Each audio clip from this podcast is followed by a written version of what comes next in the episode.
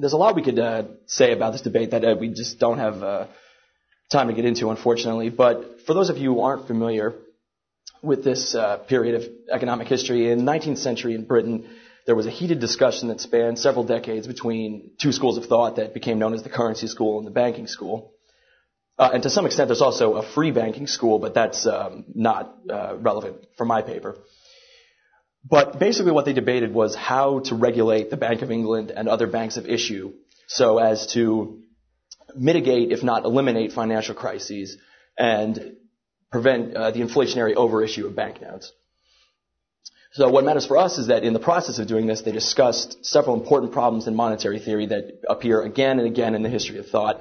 Um, so I'd like to just talk a little bit about uh, some of these problems and how they influenced uh, monetary theory just after the turn of the century.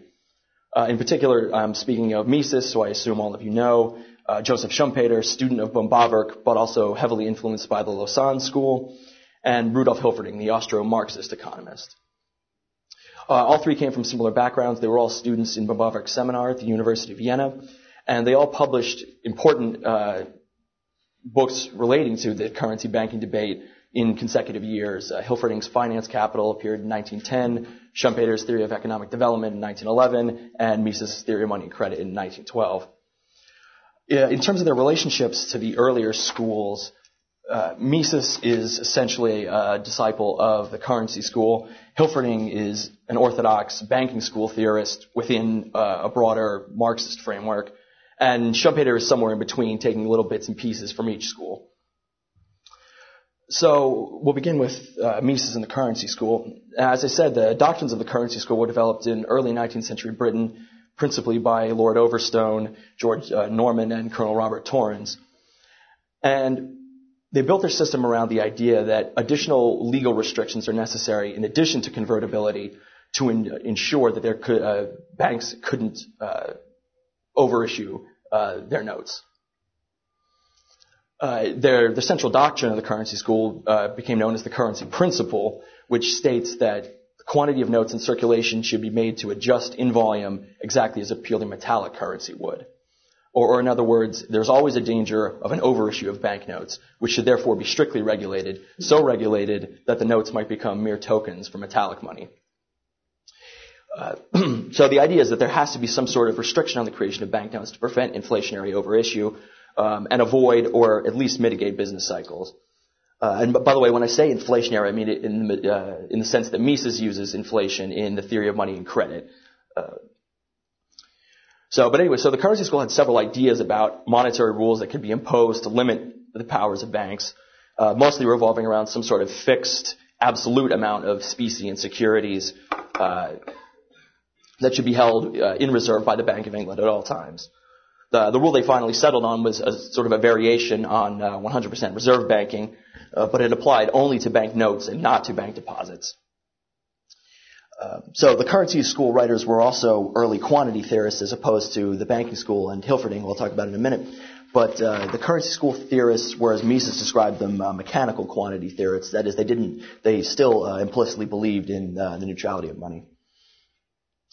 Uh, the currency school writers, especially Torrens, believed that the overissue of banknotes led to financial crises, but they didn't really have uh, a very clear idea of how business cycles worked.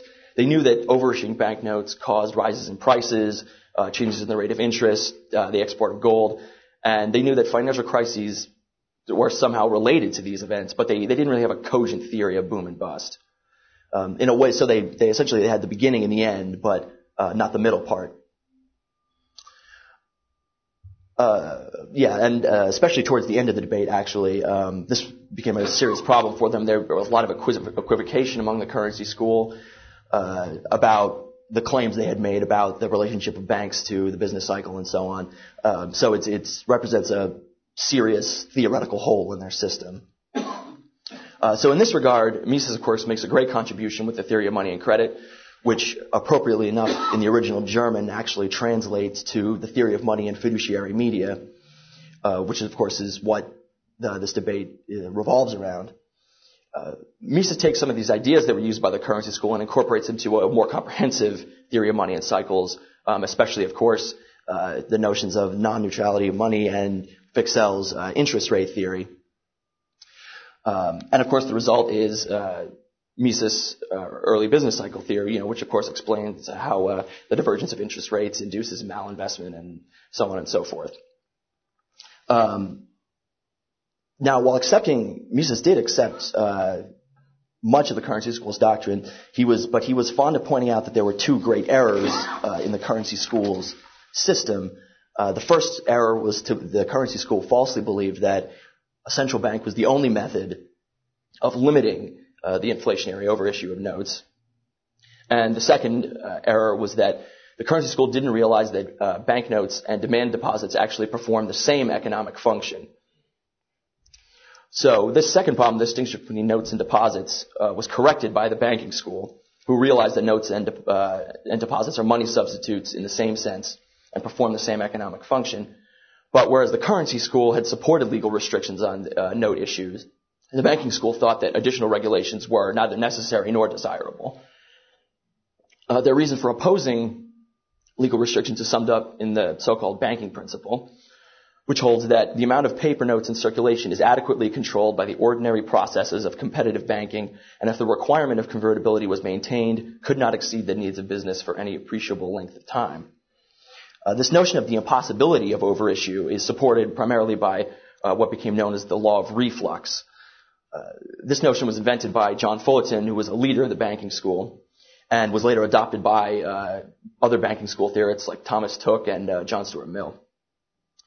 The law of reflux is the idea that the quantity of money always conforms to the needs of trade. Uh, that is the business demand for money. And oh, thus overissues are impossible because the supply of money substitutes will either expand or contract with the demands of business. So this elasticity is the fundamental characteristic of banknote issue, and there's no, therefore, no regulation of the currency uh, is necessary to prevent overissue. Uh, so yeah, so the uh, I think the, the principle is relatively straightforward. The idea is that in order to issue loans, somebody has to accept them. So if the demands of business don't require additional credit, any notes printed in excess of demand will simply flow back to the bank. So there can't be any inflationary issue of bank credit. And it's it's not that the banks don't inflate; it's that they can, even if they try their little hearts out. Uh, now, obviously, there are a lot of problems with this, but the main one I'll mention is that this implies that the demand for money is somehow independent of the bank's policies. I mean, of course, it's the case that businessmen have to be willing to borrow from banks in order for the banks to be able to lend, but obviously, the bank's lending policies uh, was, are seriously going to affect the demands of business through interest rates. So. Um, but this brings us to Hilferding, who picks up on this banking school position and adopts it really without any changes. Uh, actually, uh, Hilferding was following Marx on this. Um, they had both uh, accepted much of the many of the doctrines of the banking school. Uh, I think Marx des- somewhere describes Hilferding as one of the best bourgeois economists. Now, of course, Hilferding and Marx um, had also both denied the quantity theory of money and accepted the banking school's belief that the quantity of money is determined endogenously by business demand. Um, so it's not really, I suppose, surprising that they would have uh, denied the quantity theory and picked up on this banking school doctrine, which is uh, much more compatible with the labor theory of value. Uh, so, uh, banking school theorists had also denied that monetary factors influence business cycles, holding that crises emerge in the uh, so-called real economy. Uh, Hilferding agreed and attributes crises to either supply or demand shocks, which in the Marxist vocabulary means that because of problems inherent in the uh, anarchy of capitalist production, discrepancies tend to appear between the production of producers' goods and consumers' goods. Um, but interestingly, Hilferding takes this faulty starting point and lays out a sort of a overinvestment theory of business cycles that emphasizes the heterogeneity of capital and the intertemporal misallocation of capital. Uh, and he actually reaches, uh, reaches some conclusions that are very similar to, uh, to Mises, but, uh, but especially uh, the younger Hayek. Um, but his whole outlook on the process of the cycle is, is uh, completely different from Mises and very much flawed. Um, in fact, Hilferding reviewed the theory of money and credit when it came out. Uh, actually, his review was really just three or four pages of diatribe against uh, Mann, Gerbel, Bawerk, and Wieser and the marginal utility theory. But Um, at the end, he sneaks some paragraphs in where he criticizes Mises for accepting the currency school's doctrine um, and uh, and denying um, and accepting the, the, quantity theory of money and denying that um, uh, that uh, banks exercise any real control over uh, the money the money supply or interest rates, and Hilferding just denies this um, without really explaining why. Um, but it's actually Hilferding's not all bad. Um, in Finance Capital, he actually does have some intriguing things to say about how banking institutions affect the rest of the economy. Uh, he talks quite a bit about how the banks, by issuing credit to businesses and combining banking capital with industrial capital, encourage the dependence of business on the banks, and gradually the banks consolidate a sort of monopoly position for themselves and for their favored firms. And uh, this is actually this idea is how Hilferding avoids Marx's traditional problem of explaining how under capitalism business cycles would become more frequent and more severe, leading eventually to you know the collapse of the system and the replacement by socialism. Um, Hilferding says, well, it's uh, all, all that uh, since the banks are constantly consolidating their position, all that we need to do is just wait it out for a little while until the banks control essentially everything, and then we can just have the state take over the banks, and there and we'll get uh, the end of capitalism and the rise of socialism through a sort of bloodless uh, revolution in the banking sector. So that's intriguing. Um, interestingly, Schumpeter actually criticized Hilferding on this uh, later on in the history of economic analysis. Um, but as I say, the, the lady doth protest too much, methinks, because Schumpeter had said some very similar things uh, earlier, a few years earlier in Capitalism, Socialism, and Democracy. Uh, but that's just a side point.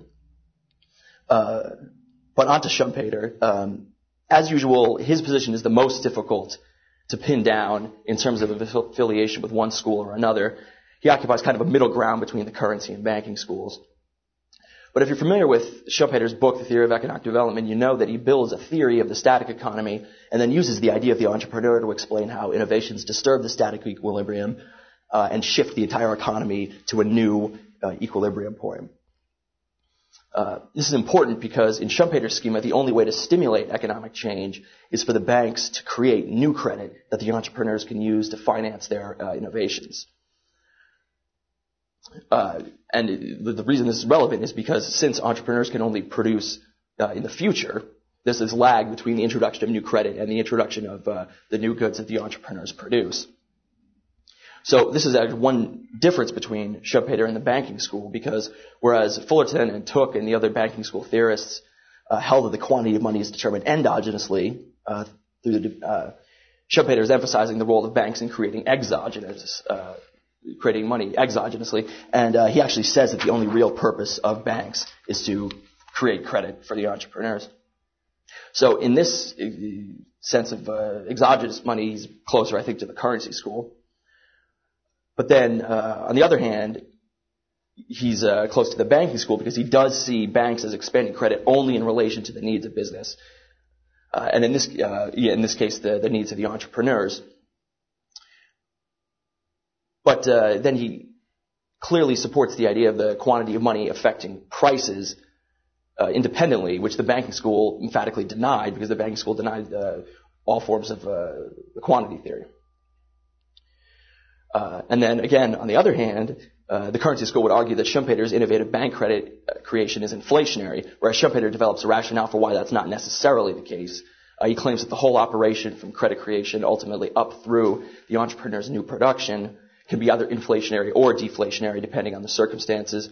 Um, but he doesn't really take a clear stance. Uh, although uh, on this argument he is more convincing than the, the simple reflux explanation that the banking school used.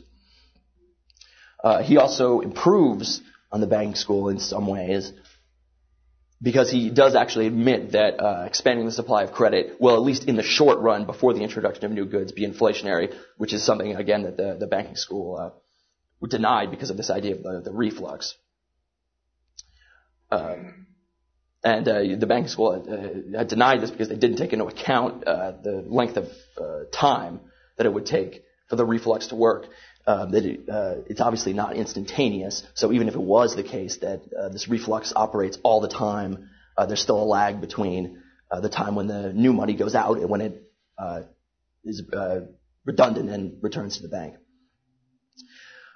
So, um, and then finally, the last thing I mentioned is that Schumpeter's innovation-based theory of the business cycle uh, is very similar to Hilferding's in the sense that both cycles uh, begin with uh, radical changes in the economy. In Schumpeter's case, the entrepreneur, not a simple demand or supply shock or something like this.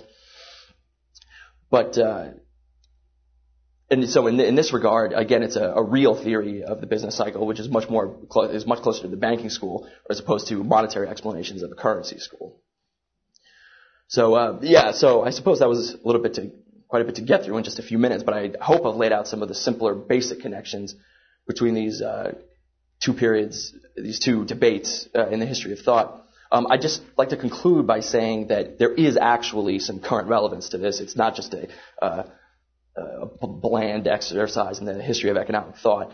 Uh, the central issue that came out of the currency banking debate, this question about whether or not we need special legal restrictions on banknotes or, or on bank issues uh, in general, is also at the center of the debate between the 100% reserve-free bankers and the fractional reserve-free bankers. Now, I, I realize that that debate is so 1988, but it is actually important. Um, and uh, even though the dispute has taken many twists and turns through ethical and juridical arguments over the years, uh, I, I, just wanted to uh, emphasize the importance of the strictly economic arguments. And at the core of uh, this dispute is uh, this is the same issue that was being discussed by the uh, the currency and banking schools. and in my opinion, a fruitful continuation of this discussion should revolve around investigating this economic question further. So, thank you.